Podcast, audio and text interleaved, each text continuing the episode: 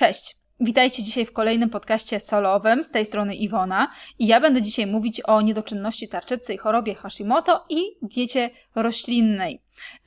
Co do choroby Hashimoto, bardzo dużo mitów jest w internecie na temat postępowania dietetycznego, na temat diety w tej chorobie. Niestety muszę się Wam przyznać, że też przeszukując informacje, uzupełniając informacje na bloga, znalazłam no, mnóstwo takich sprzecznych informacji nawet na stronach ośrodków leczniczych albo szpitali.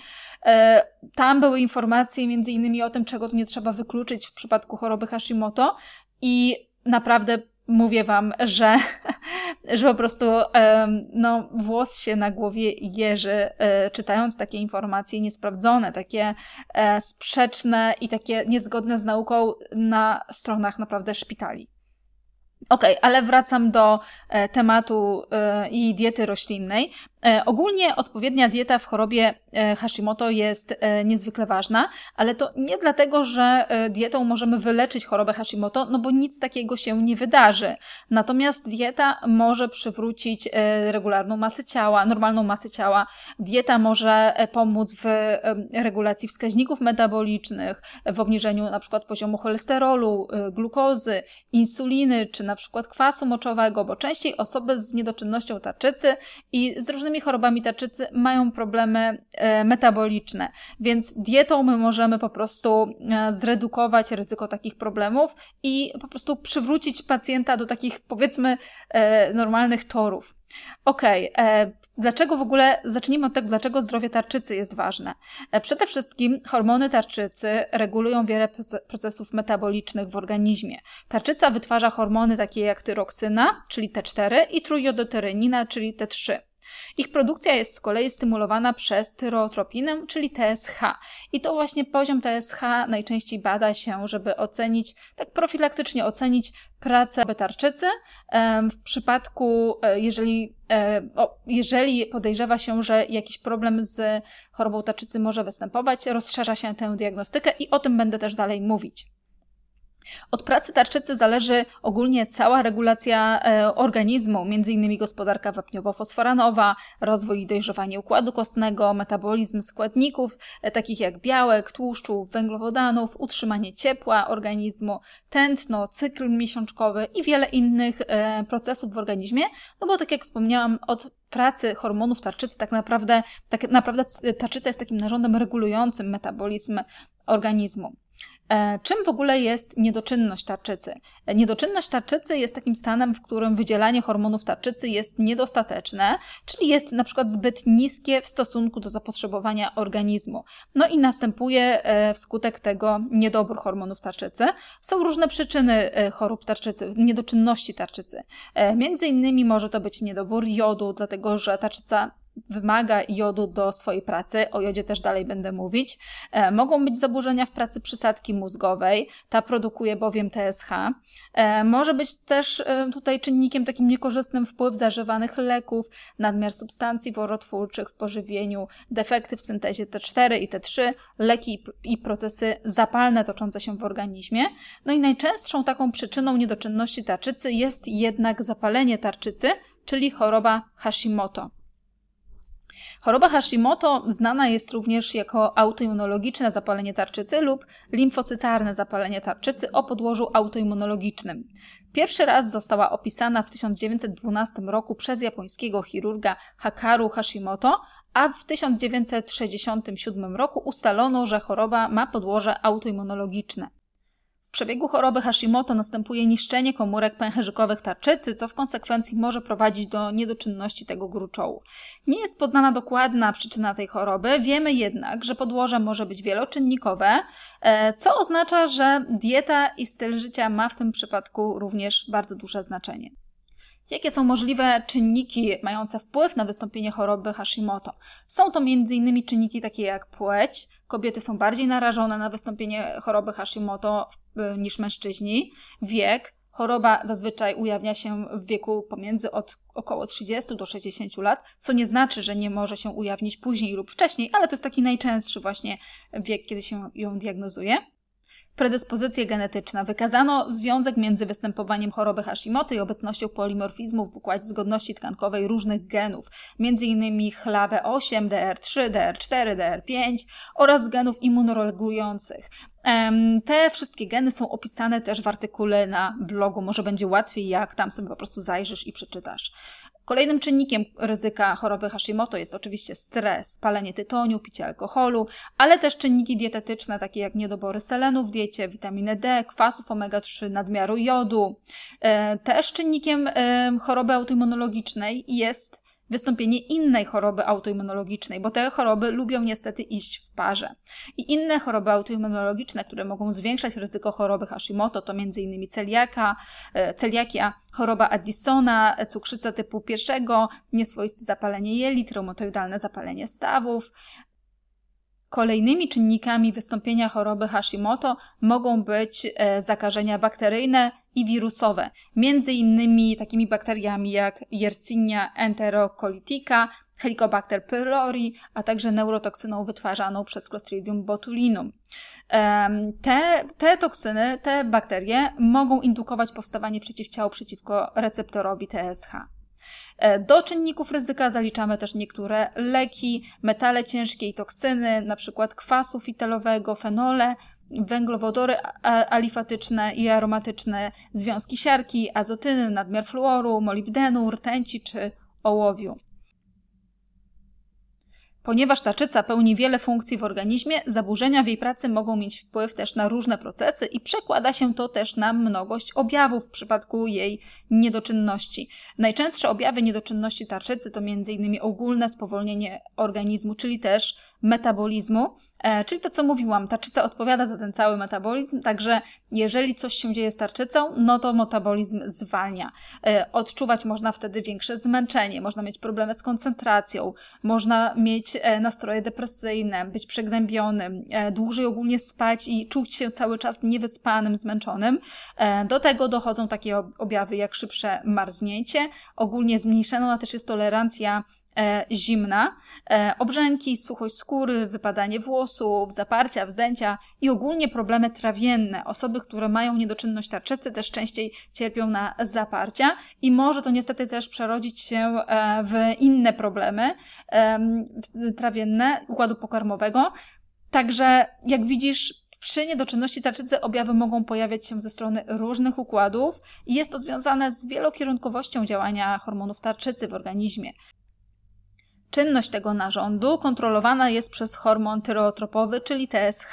Podwyższone stężenie TSH będzie odpowiadało za obniżenie się metabolizmu, czyli jak robisz sobie badanie i widzisz, że TSH wzrasta, jest w górnej granicy normy albo powyżej normy laboratoryjnej, to możesz podejrzewać, że coś się dzieje z tarczycą, no i jak najszybciej trzeba się oczywiście udać do lekarza specjalisty endokrynologa, żeby ocenił ten wynik i dobrał możliwe leczenie. E, osoby chorujące na niedoczynność tarczycy są też bardziej podatne na inne schorzenia metaboliczne, dlatego też warto przy okazji skontrolować poziom glukozy, insuliny, lipidogram, e, kwas moczowy, e, szczególnie jeżeli masz też nadwagę albo jesteś osobą otyłą, to tym bardziej jest to ważne, żeby te parametry skontrolować. Teraz jak wygląda diagnostyka niedoczynności tarczycy i choroby Hashimoto? Przede wszystkim jeżeli występują u Ciebie objawy, o których e, wcześniej mówiłam i podejrzewasz u siebie niedoczynność tarczycy lub chorobę Hashimoto, to udaj się do endokrynologa, który zaleci Ci odpowiednie badania. Nie ma sensu e, na własną rękę poszukiwać informacji, co zrobić i tak dalej. Po prostu udaj się do specjalisty, który zleci Ci badania i je oceni, oceni wyniki. Na początku na pewno mm, będziesz mieć wykonane badanie TSH, czyli żeby sprawdzić, czy TSH jest w normie, e, a także hormonów tarczycy FT3 i FT4. Zazwyczaj przy niedoczynności tarczycy TSH wzrasta, natomiast FT4 jest obniżony. Dodatkowo będziesz mieć badanie e, przeciwciał tarczycowych, przeciwtarczycowych, przeciwko antygenom tarczycy, takich jak antytypo, czyli przeciwko peroksydazie tarczycowej, i e, anty-TG, czyli przeciwko tyreoglobulinie. W przypadku e, pierwszego wskaźnika, najczęściej u osób z niedoczynnością, znaczy z chorobą Hashimoto, jest on podwyższony i to jest tak około 95% osób chorych, która ma podwyższony ten wskaźnik. W przypadku drugiego wskaźnika, czyli tyreoglobuliny, około od 50 do 80% e, wyników jest podwyższonych. Dodatkowo, żeby ocenić e, stan zapalny, lekarz na pewno też wykona badanie USG tarczycy, bo zmiany zapalne e, na tarczycy widać podczas wykonywania tego badania. Tarczyca może cechować się hipoechogenicznym miąższem. Teraz wrócę jeszcze do tych przeciwciał tarczycowych. E, TPO, czyli peroksydaza tarczycowa, jest podstawowym enzymem biorącym udział w syntezie hormonów tarczycy. Upośledzona aktywność tego enzymu jest w zasadzie najczęstszą przyczyną częściowego lub całkowitego zahamowania syntezy hormonów tarczycy, prowadząc do niedoczynności tego gruczołu. Jeżeli masz podwyższone, lekko podwyższone stężenie e, przeciwciał e, ATPO, to też nie znaczy od razu, że występuje u ciebie choroba Hashimoto. Muszą się nakładać jeszcze na to inne czynniki, między innymi na pewno musisz mieć zrobione USG tarczycy.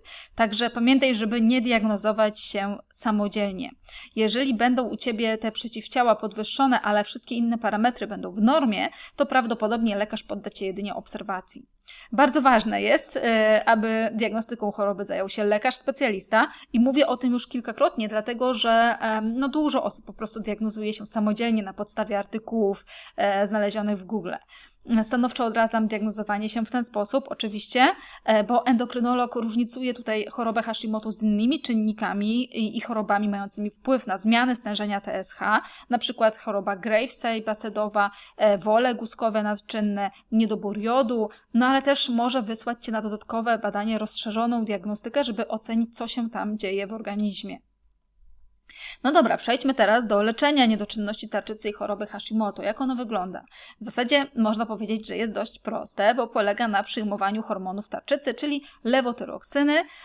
takie przykładowe nazwy handlowe, które być może, które znasz, jeżeli się leczysz, to jest Eutyrox lub Letrox.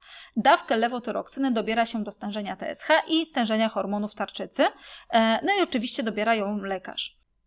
Przyjmowanie leku redukuje nie tylko objawy niedoczynności tarczycy, ale też poprawia wyniki badań i w pewnym stopniu też e, wpływa na zmniejszenie, zredukowanie e, miana ATPO. Leczenie prowadzi się bezterminowo. Lek należy przyjmować rano na pusty żołądek, aby czynniki z diety nie zaburzały jego przyswajania. E, jest na, na, opakowaniu, oczywiście na, w instrukcji jest napisane, żeby przyjmować minimum 30 minut przed e, spożyciem posiłku, natomiast idealnie byłoby wcześniej nawet spożywać, tym bardziej jak ktoś jest na diecie roślinnej, dlatego że mamy też dużo błonnika w diecie i na pewno w śniadaniu będzie dużo błonnika, a poza tym w zasadzie w każdej diecie osoby przy niedoczynności tarczycy, która się e, na przykład odchudza, no ten błonnik powinien być w większej ilości spożywany, żeby e, łatwiej było e, osytość, żeby łatwiej było po prostu zredukować kilogramy, dlatego idealnie by było nawet ten lek przyjmować wcześniej, czyli powiedzmy, że godzinę przed śniadaniem, albo nawet i w nocy, jeżeli na przykład budzisz się do łazienki w nocy albo powiedzmy nad ranem i zostało jeszcze Ci kilka godzin do e, śniadania, to idealnie byłoby wtedy przyjąć właśnie lek.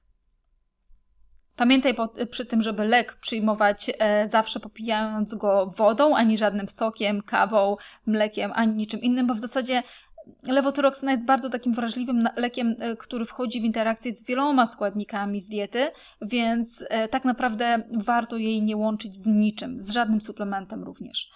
Teraz przejdźmy do tego, jak wygląda dieta w przypadku choroby Hashimoto, ale na samym początku muszę zaznaczyć, że nie ma możliwości wyleczyć choroby Hashimoto samą dietą, dietą i stylem życia. Można poprawić jakość życia, schudnąć, zredukować objawy niedoczynności tarczycy, poprawić wskaźniki metaboliczne, E, tak jak już wcześniej mówiłam, i w zasadzie żyć normalnie, przyjmując cały czas lewotyroksynę, ale nie można powiedzieć, że e, dietą pozbywamy się choroby Hashimoto, bo tak się nie da.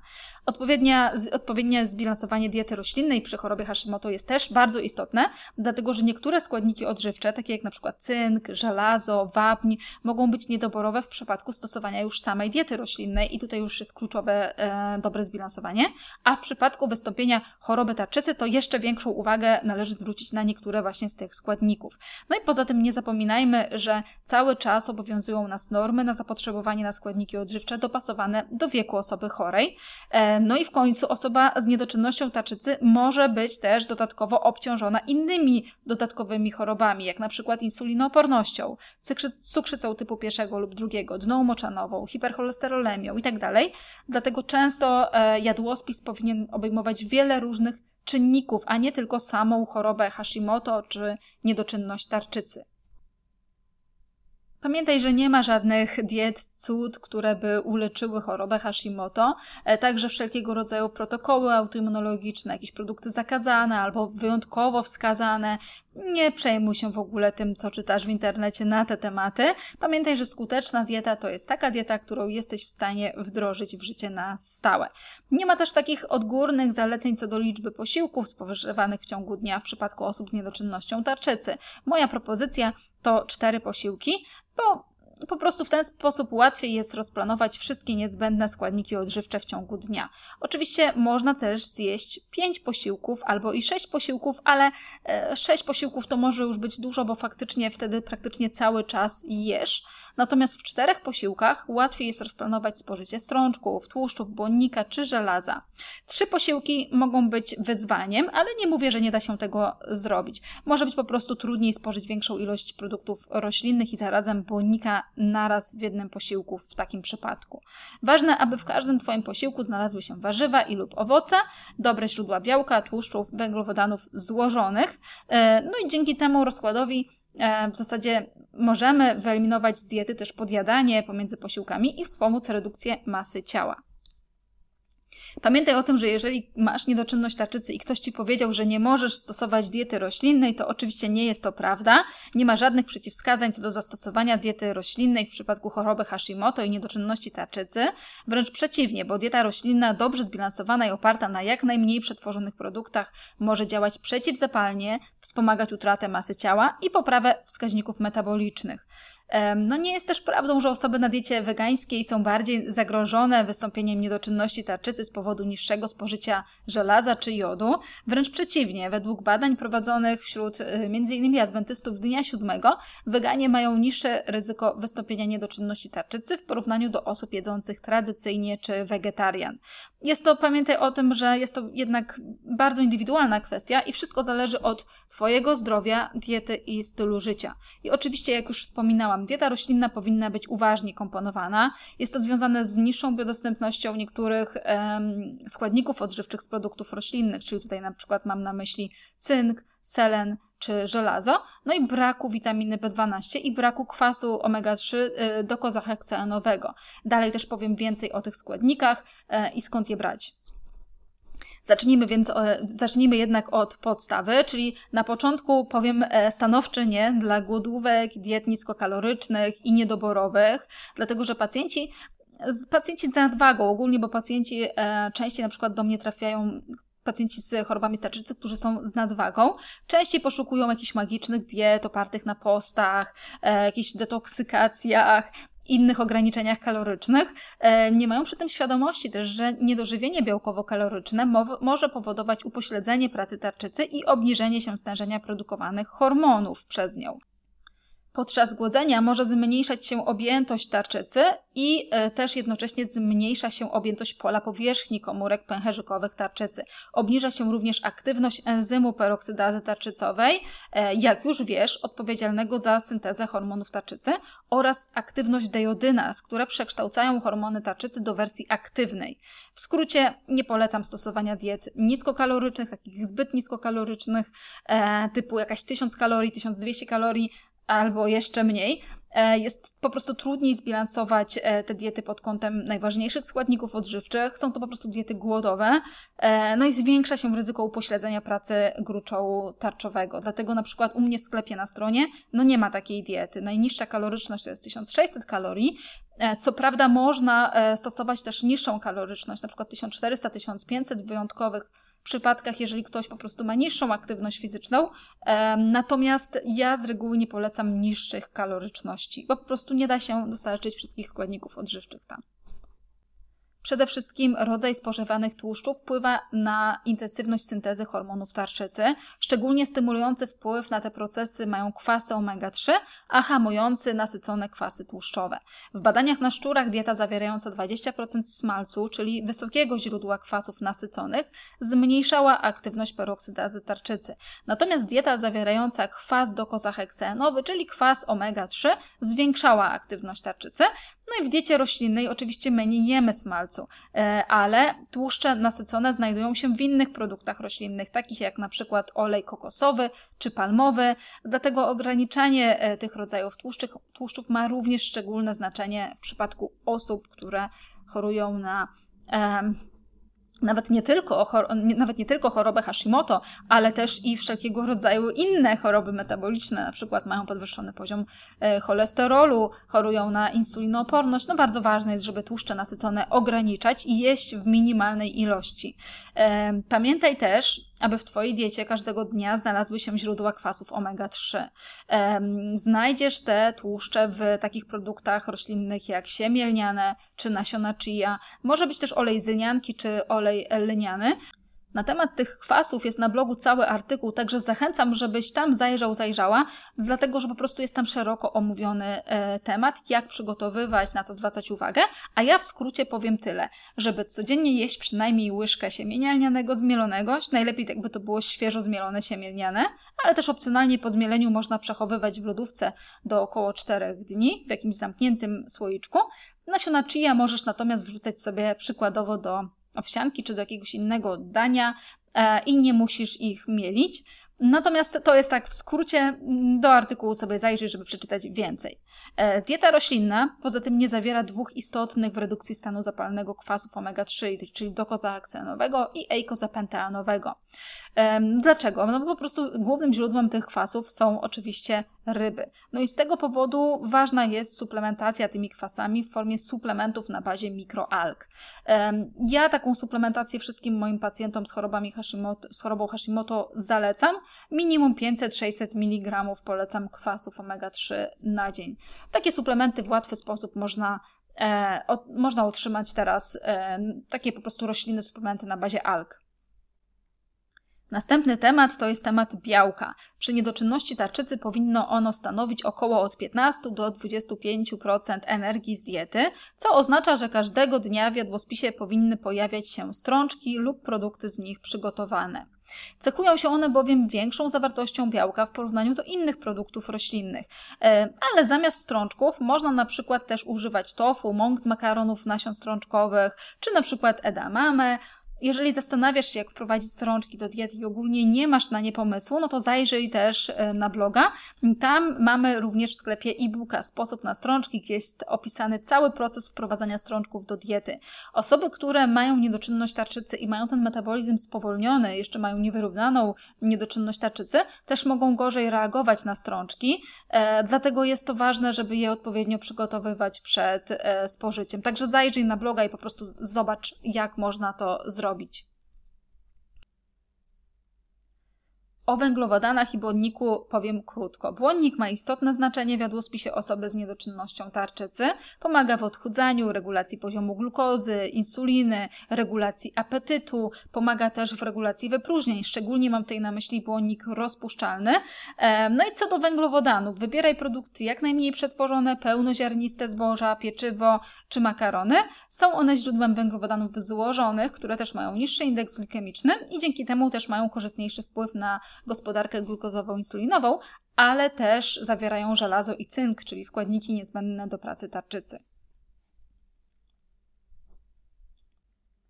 Pamiętaj, aby każdego dnia do posiłków jeść warzywa i owoce, oczywiście więcej warzyw niż owoców e, i każdego dnia staraj się jeść w szczególności warzywa zielone. I naprawdę każda postać tych warzyw jest e, dozwolona, czyli możesz je jeść w gulaszach, w koktajlach, w sałatkach, na kanapkach itd.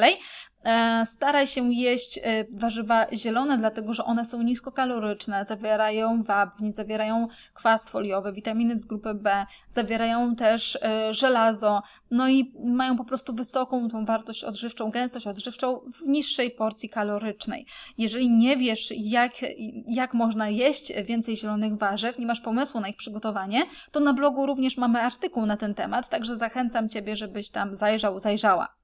E, I jak chorujesz na niedoczynność tarczycy, to na pewno zdarzyło Ci się też przeczytać lub usłyszeć, żeby nie jeść e, roślin krzyżowych, czyli takich jak na przykład broku, kalafior, jarmuż czy brukselka, albo inne jeszcze rośliny krzyżowe, bez ich więcej, ze względu na e, goitrogeny, no bo jest bardzo dużo mitów na ten temat w internecie. No warzywa te krzyżowe zawierają goitrogeny, a tych metabolity spożywane w dużych ilościach faktycznie mogą spowodować zaburzenia w syntezie hormonów tarczycy, czyli powodują zaburzenia w pracy peroksydazy tarczycy. Goitrogeny z roślin krzyżowych, czyli glukozynolany, Nazywa się też substancjami wolotwórczymi, e, gdyż ich nadmiar powoduje upośledzenie przy przyswajaniu jodu i przerost tarczycy, który nazywa się wolem tarczycowym. Ogólnie wszystkie rośliny, które zawierają glukozynolany, posiadają też enzym mirozynaza. E, ten enzym występuje w ścianach komórkowych roślin. No i kiedy warzywa są posiekane, czyli na przykład bierzemy sobie brokuła i siekamy go na desce do krojenia, enzym łączy się z glukozynolanami i powstają wtedy metabolity izotiocjaniany. I te właśnie mają działanie zaburzające pracę tarczycy.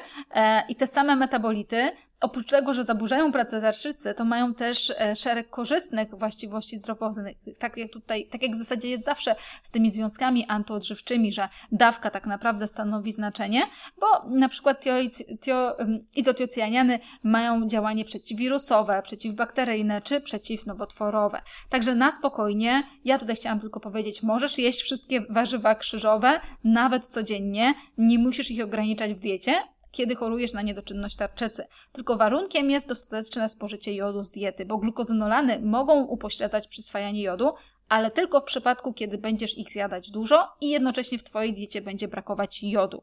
Im mniejsze jest spożycie jodu, tym silniejsze będzie antyodżywcze działanie glukozynolanów. E, przy niedoczynności tarczycy z niedoboru jodu możesz też uważać, aby nie jeść e, dużo warzyw krzyżowych na surowo, Czyli na przykład jak sobie siekasz te warzywa, to nie jedz brokułów e, na surowo po posiekaniu czy tam kalafiora czy jarmużu, ale na przykład go sobie zblanszuj czy ugotuj. Na przykład wrzucasz sobie takiego brokuła czy kalafiora do garnka i e, z parą wodną glukozynolane się ulatniają, także gotujesz sobie bez przykrycia takiego brokuła, najlepiej w całości, wtedy to też nieposiekany nie będzie miał tej, e, już tych izotiocjanianów i wtedy na spokojnie, na spokojnie e, nie musisz się martwić, możesz sobie jeść nawet całego brokuła na dzień codziennie, bo mirozynaza jest enzymem, który też jest redukowany podczas gotowania, więc e, już później te izotiocjaniany raczej nie powstaną, one powstają jeszcze trochę w jelicie, ale w małej ilości, z tym, że to są takie zabiegi dla osób, które naprawdę mają niewyrównaną e, niedoczynność tarczycy z niedoboru jodu, są na przykład w trakcie leczenia,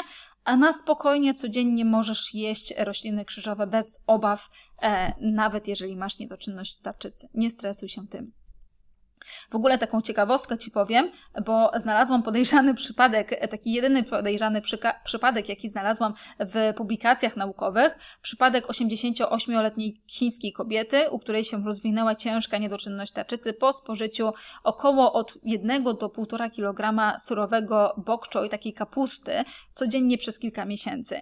E, kobieta wierzyła, że, że ta kapusta pomoże jej w kontroli e, cukrzycy, no i jadła sobie codziennie tak około 1,5 kg surowej kapusty bok choy. No i kobieta została przywieziona do szpitala przez rodzinę. Poziom TSH wskazywał na 74, ponad 74 jednostek, przy czym 4 miesiące wcześniej wynosił 0,65 i nie miała żadnych problemów z tarczycą. No, półtora kilograma kapusty bokczej to jest naprawdę całkiem spora ilość tej kapusty. Około od 6 do 7 sztuk każdego dnia na surowo. Wyobrażasz to sobie? No dobra, i jeszcze ostatnia rzecz co do warzyw i owoców. Nie bój się jeść owoców. Panuje przekonanie, jakieś mity, że owoców nie można jeść wieczorem. Nic bardziej mylnego. Oczywiście owoce możesz jeść po posiłkach. Staraj się jeść raczej po posiłku niż, e, niż pomiędzy posiłkami, bo łatwiej Ci będzie po prostu e, kontrolować poziom e, glukozy i insuliny w ciągu dnia, dnia dzięki temu. Natomiast nawet po kolacji, jak masz ochotę, to możesz sobie zjeść oczywiście owoc. W przypadku chorób tarczycy niektóre składniki mineralne i witaminy mają e, szczególnie istotne znaczenie. Dwa składniki, które mają najbardziej istotne znaczenie, to jest jod i selen. Jod jest składnikiem niezbędnym do produkcji hormonów tarczycy, tyroksyny i trójjodotyroniny. Najwięcej jodu zawierają ryby morskie, owoce morza, algi i wszelkie rośliny rosnące na terenach nadmorskich. Produkty, które rosną z dala od e, morza, no cechują się niewielką ilością tego składnika.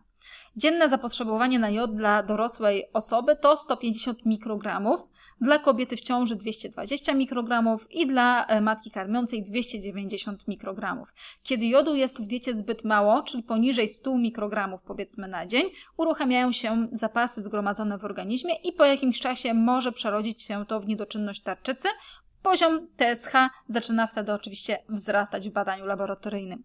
Głównym źródłem jodu w diecie osób e, zarówno na diecie roślinnej, jak i tradycyjnej jest sól kuchenna. Sól kuchenna jest po prostu jodowana obligatoryjnie. E, w jednej łyżeczce tej soli powinno znaleźć się około, 100, około 150 mikrogramów jodu, e, czyli powiedzmy to jest takie dzienne zapotrzebowanie dla osoby dorosłej. Ale ja w żadnym wypadku nie zalecam w tym miejscu jedzenia łyżeczki soli na dzień, żeby dostarczyć sobie tyle jodu. Jeżeli jednak e, używasz soli, to staraj się wybierać już tą jodowaną. No i nie sól też oczywiście dużo. Około pół łyżeczki powinno Ci dostarczyć już jakiejś odpowiedniej ilości jodu przy, tym, przy takim założeniu, że pojawi się trochę tego składnika też z innych produktów w Twojej diecie. Jeżeli używasz soli himalajskiej, niejodowanej, to pamiętaj o tym, że ona nie dostarcza Tobie żadnych w zasadzie wartości odżywczych, jest po prostu solą, która podnosi ciśnienie tak jak zwykła sól, nie jest zdrowa. E, no i krótko mówiąc, nie łudź się, że istnieje jakaś w ogóle zdrowsza sól, bo sól to sól. Tak samo jak cukier to cukier, czy cukier brązowy, czy jakiś inny, to też nie ma znaczenia, to jest po prostu cukier. Badania wskazują na to, że weganie, którzy e, nie mają soli w diecie albo po prostu unikają e, solenia tą zwykłą solą jodowaną, no to mają niedobory jodu. No i w tym miejscu można by się zastanowić nad opcjami, czyli co można jeszcze spożywać zamiast soli, no bo wiadomo, większość osób soli, ale są osoby, które nie używają soli, co jest w zasadzie bardzo dobre, bardzo zdrowym podejściem. E, no i osoby te mogą używać na przykład wody jodowanej, wodorostów, czy po prostu suplementować jod. Jeżeli chodzi o wodę jodowaną, to niestety e, jest do zakupienia w butelkach plastikowych. Także no, myślę, że to nie jest zbyt dobra opcja, chyba że po prostu będą jakieś szklane butelki z wodą jodowaną. Na ten moment ja nie widziałam. Co do wodorostów, e, no to najwięcej jodu znajdziemy w wodorostach takich jak wakame, kelp i kombu, więc jeżeli na przykład nie używasz soli, to dostarczasz, to możesz sobie dostarczać jodu z tych wodorostów. Po prostu jedz je dwa, trzy razy w tygodniu w małej ilości po kawałeczku i też sprawdzaj oczywiście swój poziom TSH, czy nic się tam nie zmienia w perspektywie e, kilku tygodni czy miesięcy. Oczywiście też możesz suplementować jod, natomiast jeżeli chorujesz na chorobę Hashimoto e, albo nadczynność tarczycy, to oczywiście nie suplementuj bez konsultacji z lekarzem endokrynologiem prowadzącym, gdyż po prostu nadmiar tego składnika może bardziej zaszkodzić niż pomóc. Nadmiar jodu może indykować stan zapalny, Działa to w taki sposób, że przy utlenianiu się jodu z udziałem peroksydazy tarczycowej powstaje nadtlenek wodoru. I ten w niewielkiej ilości jest niezbędny do powstawania hormonów tarczycy, ale nadmiar nadtlenku wodoru musi być szybko zneutralizowany z udziałem enzymu o nazwie peroksydaza glutationowa. I zbyt wysokie stężenie jodu może powodować destrukcję i włóknienie gruczołu tarczowego. Także oczywiście wprowadzenie suplementacji jodem w, nim, w minimalnej ilości, jeżeli nie solisz, jest dobrym rozwiązaniem, ale dobierz tą e, dawkę pod kontrolą z dietetykiem lub lekarzem, dlatego żeby po prostu nie przesadzić.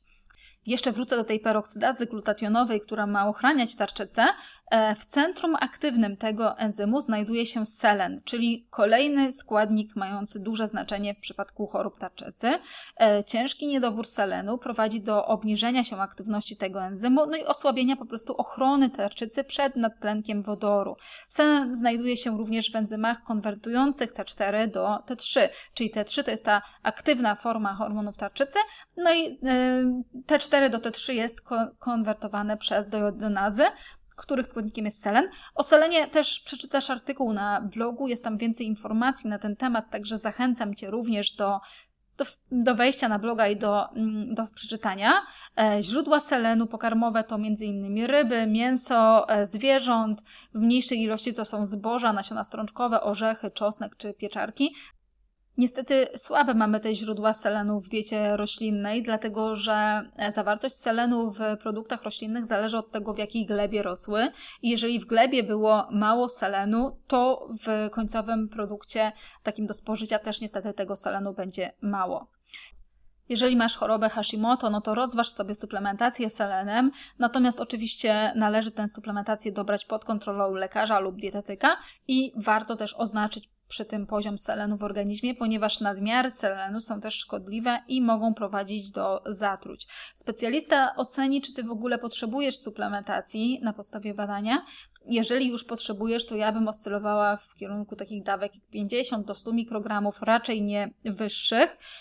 Dodatkowo pamiętaj o tym, że wyższa suplementacja selenem może też zwiększać ryzyko cukrzycy typu drugiego, także bardzo indywidualnie trzeba podejść do suplementacji tym składnikiem. Zapotrzebowanie na selen dla osób dorosłych to jest 70 mikrogramów na dobę. Jeżeli chodzi o selen z orzechów brazylijskich, bo też wiele informacji jest e, na temat e, tego selenu w internecie, e, to niestety nie możemy na nim polegać, dlatego że orzechy brazylijskie są źródłem selenu faktycznie, ale one muszą być uprawiane w tych krajach, w takiej glebie, gdzie tego selenu jest dużo.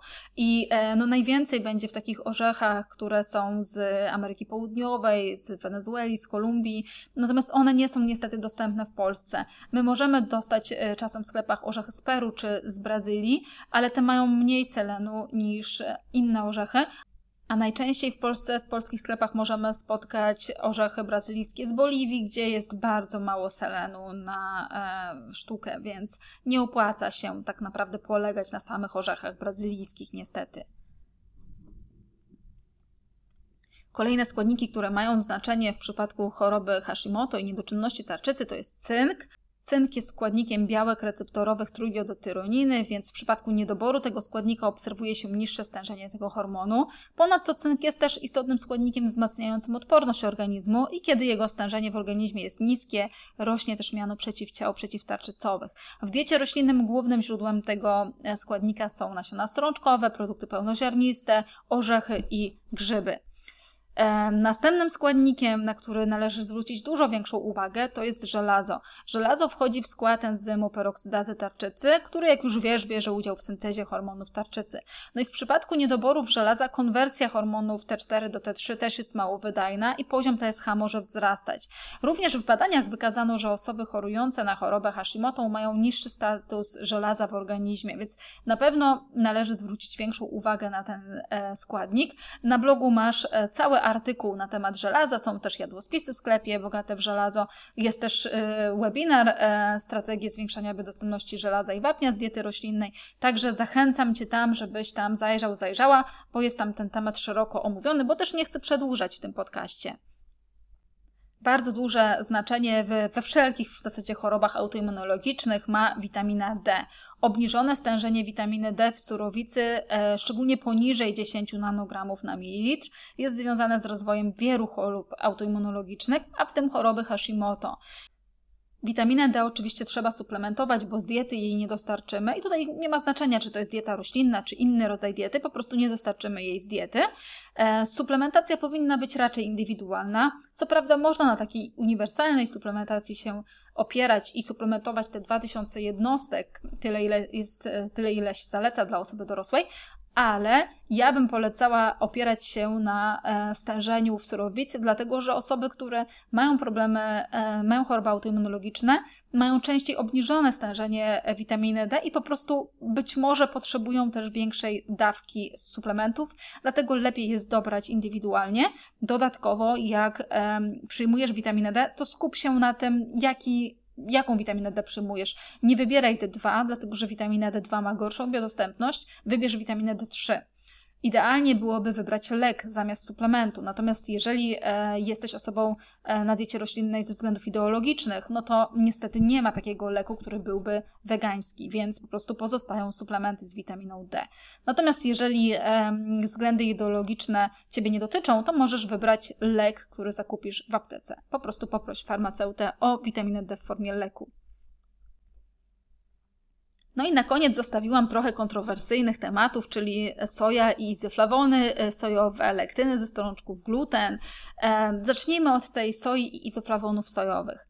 Izoflawony sojowe znajdują się w soi, e, czyli na przykład też w tofu, w napojach roślinnych sojowych, a także w mniejszym stopniu w innych e, roślinach strączkowych i mogą one blokować aktywność enzymu peroksydazy tarczycy.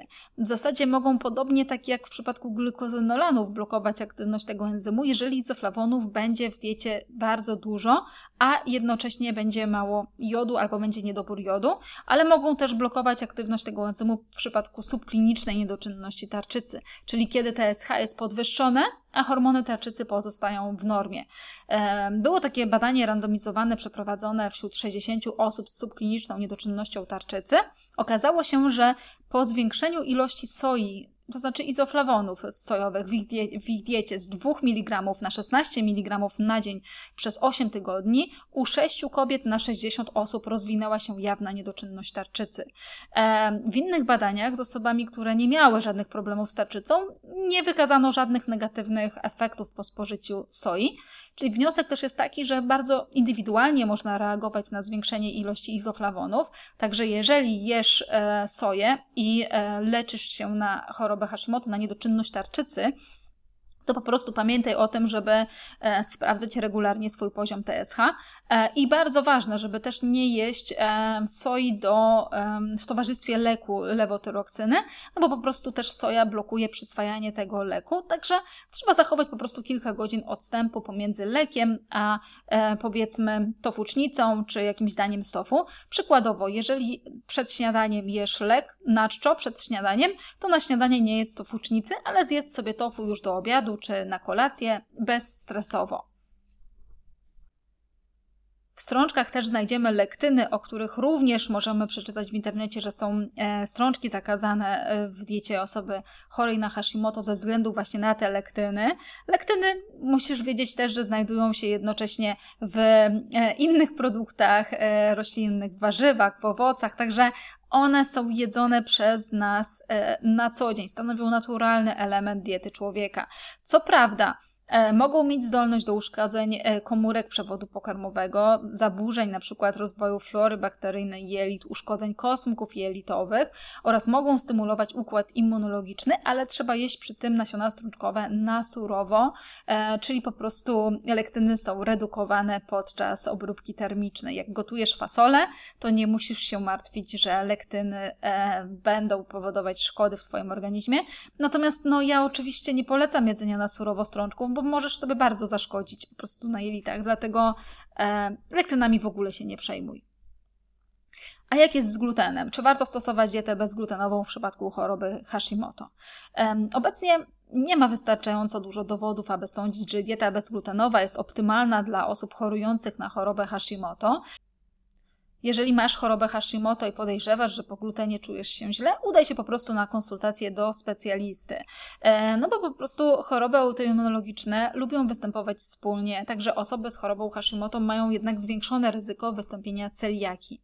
Możesz też samodzielnie wykonać badania. W diagnostyce celiaki oznacza się przeciwciała przeciw transglutaminazie tkankowej w klasie IgA, łącznie z badaniem całkowitego stężenia IgA, przeciwciała przeciw e, endomyzjalne i przeciwciała przeciw deaminowanym peptydom gliadyny. Pamiętaj jednak, że jeżeli stosujesz dietę bezglutenową, to wynik badania nie będzie miarodajny i w takim przypadku najlepiej jest wykonać badania genetyczne. Nieobecność genotyku chladeku8, chladeku 2 wyklucza rozpoznanie celiaki, także to jest dobra metoda, żeby po prostu iść i sprawdzić, czy ten genotyp występuje. Jeżeli zauważasz, że źle się czujesz po glutenie, oczywiście możesz go nie jeść, bilansując po prostu przy tym właściwie swoją dietę, ale najpierw sprawdź, czy przyczyną Twojego złego samopoczucia po posiłku zbożowym nie są jednak fruktany z pszenicy, e, o których też w poprzednim e, podcaście mówiłam, o fruktanach powodujących wzdęcia. E, I też możesz sobie zajrzeć do artykułu na blogu lub przesłuchać poprzedni podcast, żeby dowiedzieć się o nich więcej. Jeżeli jesteś na diecie wegetariańskiej i jesz nabiał, to co wtedy? Czy musisz zrezygnować z nabiału, bo też jest dużo informacji w internecie, musisz zredukować ilość nabiału albo odstaw całkowicie nabiał? Oczywiście, że nie musisz z niego rezygnować, jeżeli nie masz nietolerancji laktozy i chcesz po prostu jeść nabiał. Nietolerancja laktozy występuje częściej u osób z chorobą Hashimoto, to prawda. W jednym z badań stwierdzono nawet, że u 76% osób ta nietolerancja występuje. Po prostu obserwuj, czy po spożyciu nabiału nie masz objawów, takich jak ból brzucha, mdłości, wzdęcia, biegunka czy kolka jelitowa albo nadmierne gazy. Jeżeli czujesz się dobrze po nadbiale, to nie musisz z niego rezygnować. Jeżeli próbujesz schudnąć, uważaj jednak na tłusty nabiał, taki jak śmietany, sery żółte, czy mleko półtłuste, znaczy pełnotłuste. Wybieraj też produkty chude, takie jak twarożek wiejski, jogurt, yy, jogurty, jogurt skyr. No i oczywiście też nie jedz nabiału za dużo dwóch kolej, z dwóch kolejnych po prostu powodów. Pierwszy powód to jest duża ilość nasyconych kwasów tłuszczowych z nabiału. A jak już wiesz, ma to negatywny wpływ na tarczycę. E, no i drugi powód to jest po prostu jedząc dużo nabiału ograniczasz biodostępność żelaza, no bo te dwa składniki wchodzą ze sobą w interakcję w przyswajaniu, także w dwóch posiłkach w ciągu dnia na spokojnie ten nabiał możesz sobie wtedy jeść. No i podsumowując, dieta, każda, bo nie tylko roślinna, powinna być dobrze zbilansowana. E, z produktów roślinnych mamy jednak niższą biodostępność niektórych składników mineralnych e, ważnych dla pracy tarczycy, takich jak cynk, żelazo, selen. No i mamy też brak niektórych składników, jak witamina B12 czy, czy kwas omega-3 DHA. Więc niektóre trzeba suplementować, ale większość można dostarczyć sobie z diety, jedząc normalne, dobrze zbilansowane i smaczne roślinne posiłki. Więc zamiast przeszukiwać internet w kierunku diet i produktów, które wolno lub których nie wolno jeść w chorobie Hashimoto, to najpierw sprawdź, czy Twoja dieta, aby na pewno jest dobrze zbilansowana i niczego Ci w niej nie brakuje. Na koniec dodam jeszcze, że w sklepie jest jadłospis e, do, do, do stosowania w chorobie Hashimoto.